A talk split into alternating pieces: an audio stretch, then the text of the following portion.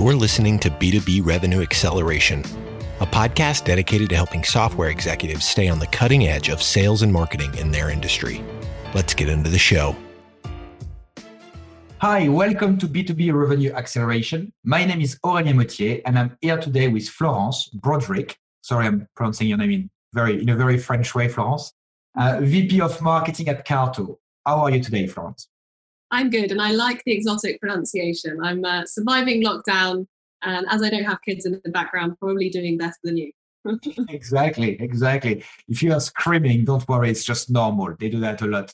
So today we will be we will be talking about marketing as a revenue driver, which is a, a great topic. But before we get into the conversation, could you please tell us a little bit more about yourself, Florence, as well as Carto, the company that you represent, and what you do for them? Absolutely. So um, I am based in London, uh, working for Carto, who have offices split between Madrid, Seville, New York, DC. Uh, although nobody's in an office right now, and there's doesn't look like we're going back in them anytime soon. But I lead marketing and sales development for the company, um, and our software is for location intelligence. So if you think about all of the businesses out there today, so much of their decision making revolves around location, particularly in this new normal that we're living in. So we help different customers turn geospatial data into some kind of business outcome. So whether that's McDonald's deciding where are they going to put the next 10 curbside pickup locations in London, or whether that's a healthcare company understanding how they can improve healthcare access for customers who need to have special doctors closer to their, their houses, for example. Whatever decision it is, it's related to location, and our software helps customers with that. Oh, so really, really use case driven type of uh, selling, I guess, because it's uh, very specific to the industry and what they could do with the software, I guess. Absolutely. Yeah, the use cases are very interesting. I mean, our, our sales team can go from a call with a growing cannabis firm in North America who are looking to try and understand where they should put new dispensaries to in the next call suddenly be talking to the New York government about overcrowding in metro stations during COVID 19 and how our software can help them with that. So yeah. It's very diverse and interesting. Someone needs to give you a call for vaccination stations. Well, I, so so you could get we could we could get that jab. Well, we are actually working on some use cases in those lines because the interesting challenge there is the fact that it's got to be transported cold. So understanding both timing and location in the context of supply chain is a common use case for some of our logistics customers. Very interesting. Well, that's great. So, so, so to deep a, little bit in the in the topic now, I guess you know in the past, a long time ago, from my perspective, because I think we we took the shift ages ago uh, at Operatix, but marketing was often associated purely with branding, PR, communication, you know, and, and maybe not the revenue generation generating type of things, and more like the I guess the fluffy. And I'm gonna put that into bracket because you know even back then when when marketing was doing all that, it's not really the fluffy, but you know it's what I used to call it. So there you go. Um, and, and and obviously these days are in the past now, uh, and we see we see marketers really taking the driving seat, having a big contribution towards sales target, and and making direct impact on companies' growth, development, international product development. So first of all, you know, what are your thoughts on that shift? Yeah, I think it's a really important shift. I certainly haven't been a marketer in companies where there's that perception of the marketing function, but I do know that there's still a lot of that out there in more traditional industries. You know, tech is probably an exception compared to some. But there was an expression I heard from a, a lady who was actually a, a recruiter for CMOs in tech companies across the US. She still is. And she said that she's always looking for make money marketers rather than make it pretty marketers. And I love that expression because I identified with it. And I thought, you know, the, the key and most important thing when you're hiring marketers is that you find people who are going to have a level playing field with the sellers in your company. And if they go into a, a meeting with a lead tomorrow, they should be able to pitch Carto as well, handle objections as well, uh, talk about your value proposition as well, they shouldn't be hiding behind, you know, HubSpot, outreach, all the all the tools. They need to be customer centric and understand those problems just as well and be just as familiar with the different numbers relating to the sales cycle. So whether that's average deal size, uh, length of the sales cycle, customer lifetime value, uh, customer customer acquisition. You know, all of that we have to be as familiar with that as marketers as sales leadership would be. So you know, I think it's an important shift and finding high quality marketers in in the market right now who who align with that is not always easy. I think the amount of times I see or people reach out to me or I see on the Revenue Collective people looking for a VP marketing, a product marketing manager that has this philosophy. It's really tough to hire people just because it's a limited pool of talent. And in certain markets, you know, a lot of our hiring we do in Spain, and there just isn't a huge B2B SaaS industry. It's not like the US or perhaps like UK that has a bigger market. So um, it's an interesting shift. Yeah, I've, I've, I've seen that. I mean, obviously over the years we, we've had the opportunity to work with some brilliant marketers you know the people have been moving from companies to companies helping startups to really scale and i think what really always amazed me when i was in meetings with those people is that as you said they could pitch the product with passion like a salesperson and i'm like you know you probably are better I'm speaking about a few marketing person that I'm, I'm speaking to. I just mentioned a couple of name guys like Tony Larks, was at Tanium, but was a client before at Trend Micro. People like Scott Gordon, uh, was at RiskIQ and, you know, then moved to Pulse Secure and they, they just got acquired by Ivanti. These are people that technically you almost want them to go to meetings because you know that they are speaking about their products with such passion they know exactly. They can have a conversation with an analyst, with a technical person, with a C-level person. They adapt straight away, and they, and they're beautiful to witness because you know they really understand the product inside out. They really understand the challenges of the customers, which is very important. And and then I guess once you've got all that, it makes your life much easier to push account-based selling, account-based marketing type of activities, and also arming all your sales team. So from the SDR, BDRs to the the actual salesperson on the field with how to support them to get better. Okay, because I think it's particularly when you get into complex sales cycles like yours at Carto. I mean, I don't know how long it takes a salesperson to be able to adapt from a conversation around the cannabis dispensary versus, you know, uh, uh the, the, the jabs for COVID 19. But surely, when you go to those meetings, you must be speaking with specialists that have a complete different perspective on how to use your software. And it doesn't become, it's not about Carto anymore. It's about being a chameleon that can adapt to their context versus thinking about your stuff. It's your, your stuff is just a facilitator of their issues technically. And I, I really agree with you that I think marketing should be able to pitch, if not as well, technically better than sales. And they should be able to tell the story as well. Now, you know, what we've seen and, and what we've been saying, and probably less over the last couple of years, because again, we've seen that shifting, but we always considered ourselves a little bit the glue between sales and marketing. And in the past, I've had a lot of experience where you could see like two silos. And, and I think in those two silos, we often saw marketing trying to work with sales, but sales being a little bit more reluctant to work with marketing that's kind of driving me to my second question. Do, do you feel that sales team are increasingly valuing more the marketing function, or do you think we still have the sort of silo uh, process? Yeah, I think there's two things to mention here. I think, first of all, uh, the people thing we should never underestimate. And it's very good news if your VP sales and your VP marketing get on well. Uh, they align. As if there's a clash there, I think that could be quite toxic. So I have a great relationship with both of our VP sales for North America and rest of the world, and it's very easy to, to plan things with them. But the bigger question here, and I think particularly in the context of this new normal, I said the words new normal, sorry, is the whole concept of is sales science and art, how much of each is changing. Uh, because that whole factor of I go to the Open Data Science Conference and I end up at a party and I meet all these data scientists after the after party and all of that's gone out the window and it doesn't look like short term, mid term that we're even going to have it anytime soon. And so the science side of sales has ramped up immensely.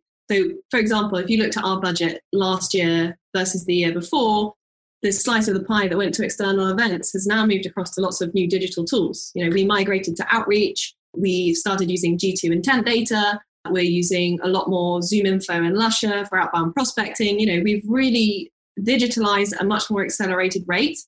And so that has been, I mean, typically all of that stuff starts in our SDR team. They are the kind of technology evangelists. Uh, they're, they're very young, they're very digital, they're keen to use all of these new tools. And the, the sellers who are now having to build pipeline in other ways to how they might have done it before are keen to learn about all of those new technologies as well because they've got a gap that they haven't got from their normal, you know, customer events as well. Yeah. So so for sure, it's a it's a big shift, and I think it's more relevant now than ever because everybody's trying to get digital attention, and you know I think I get 12 SDR emails a day, and I'm always curious to see how they're going to cut through the noise, and whether that's you know LinkedIn polls, Loom videos, direct mail. It, it works, and I think it, sometimes some salespeople will be a bit like, oh, "This is all gimmick." I don't think I believe in it, but we have we have to try these things because it's a new era for sales now, and you need those evangelists within your company to push those technologies. And sometimes they won't work, but you have to try them. Yeah, no, I agree with you. And then we see the way people are buying or are, are looking at getting their information is changing over time. You know, I was uh, I was on the podcast, I was having a conversation with someone who was telling me that I think it was, I, I can't really recall the exact number, so I can't quote, but the exact number, but a large portion of millennials uh, have been that have been interviewed are saying, I don't want to engage in a direct conversation with a salesperson. You know, I don't mind being on the chat. I don't mind exchanging some text, WhatsApp, messages. I don't really want to be picking up the phone and having a conversation with someone. So I think I think you know digitalizing does make sense. And, and and then when you digitalize, how do you make sure that you've got that red carpet experience? You know, and, and that's really important because that's probably the way the way things will go in the future. And uh, it's uh, it's a never-ending adaptation curve. And and and COVID nineteen has been accelerating stuff. Everybody working from home. You know, we're doing that a lot in the US. Lots of people most of my Californian clients, when I call them and say, look, I'm in California, can I come and see you? And like, oh, yeah, we, we can do cool. Oh, I'd just like to come and meet you in person. And it's, it's a bit, it, it's almost awkward there, but in Europe, it's kind of normal. You are in London, I'm in London, let's meet for a coffee, right? And I think, you know, I'm, I'm sure that will not go, but it, how do we adapt to it? Now, people, everybody will work from home. You see large company like Amazon and stuff like that saying, look, just shut down the office everybody everybody works from home now. People will get used to that. People will work more remotely. They probably will go countryside bigger garden you know all that sort of great stuff. Get more for their money and work from home. So i think it will it will it will change the way we cooperate with colleagues and the way we will have to sell to those individuals. It will have a different flavor not only in the opening of the conversation which is our stuff uh, but but also in the how do you get to close the deal how do you influence people if you can't put them all in the same room? And that's going to be uh, that's going to be interesting and, and and also making sure that when people are doing their research online they find everything they need to to to support you. So that, that that's definitely one one good point. Now i guess next question i've got for, for you is what do you think about marketers that had previous experience in sales? Do you think they would they would perform better as a marketer or do you think a salesperson at a Uh, had a previous experience in marketing would perform better. I don't know a lot of salespeople who have a previous experience in marketing. I'm, i know a few marketers that have a previous experience in sales, but I just wanted to get your opinion in terms of the what do you what profile do you think would work best?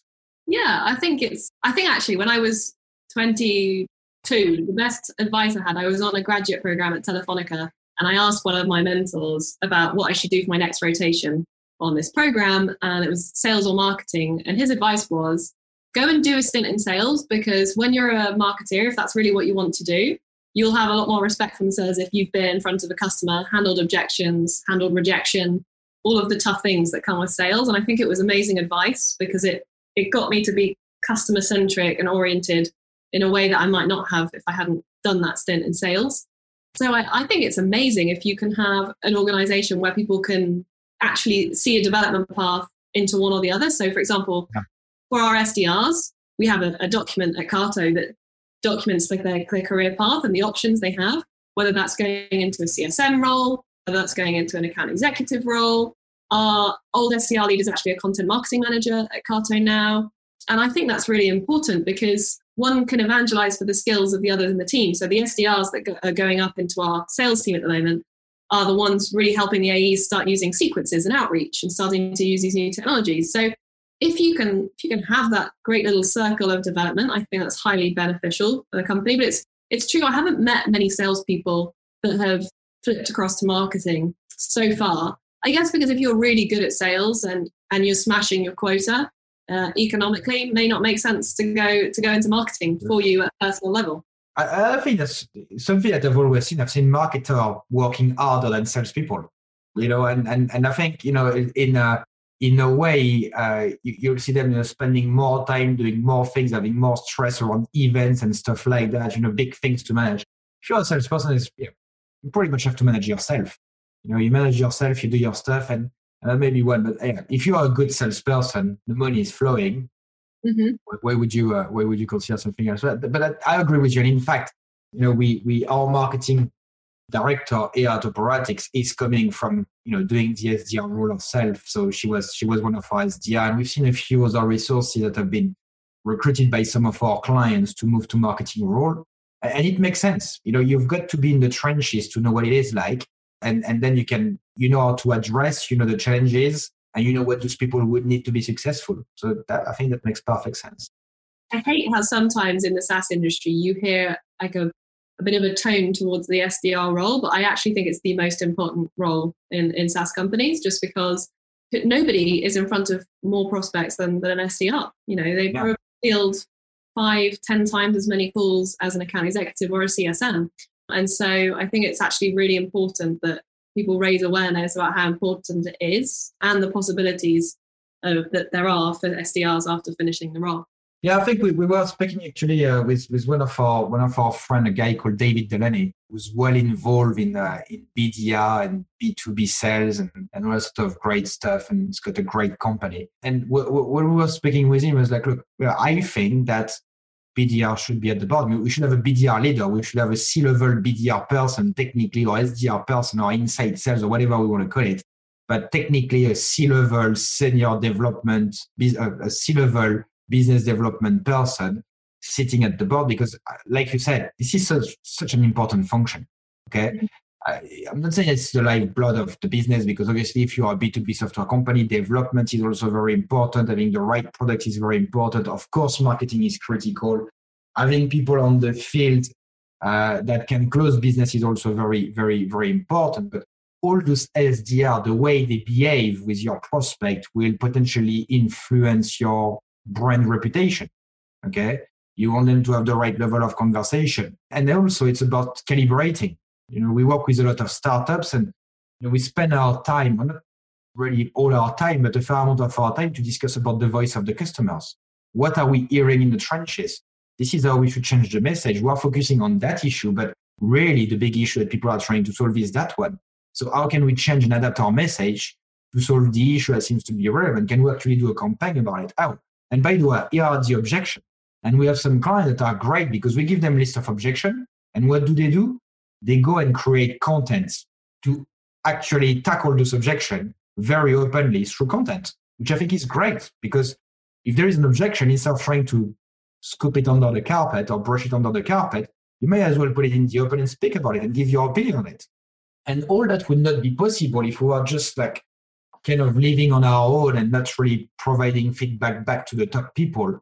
Uh, so yeah, now I agree with you. And, and obviously, I'm, I'm a bit biased. Uh, yeah, that's, that's yeah, exactly. But look, Florence, that, that, that, was really good to uh, to listen to you today. I think you, you share some really really good points. I would like to uh, I would like to thank you for your time. Um, if anyone wants to pursue the conversation with you or get in touch with you to discuss about Carto or anything else, what would be the best way to get in touch with you, Florence? Yeah, just uh, reach out on LinkedIn, uh, send me a connection request, or just drop me an email. It's flow at carto.com. Very easy one. There you go. Well, thanks again. I would like to thank you for being a part of the podcast today, and hopefully, we'll speak very soon again. Awesome. Great to chat. Operatix has redefined the meaning of revenue generation for technology companies worldwide.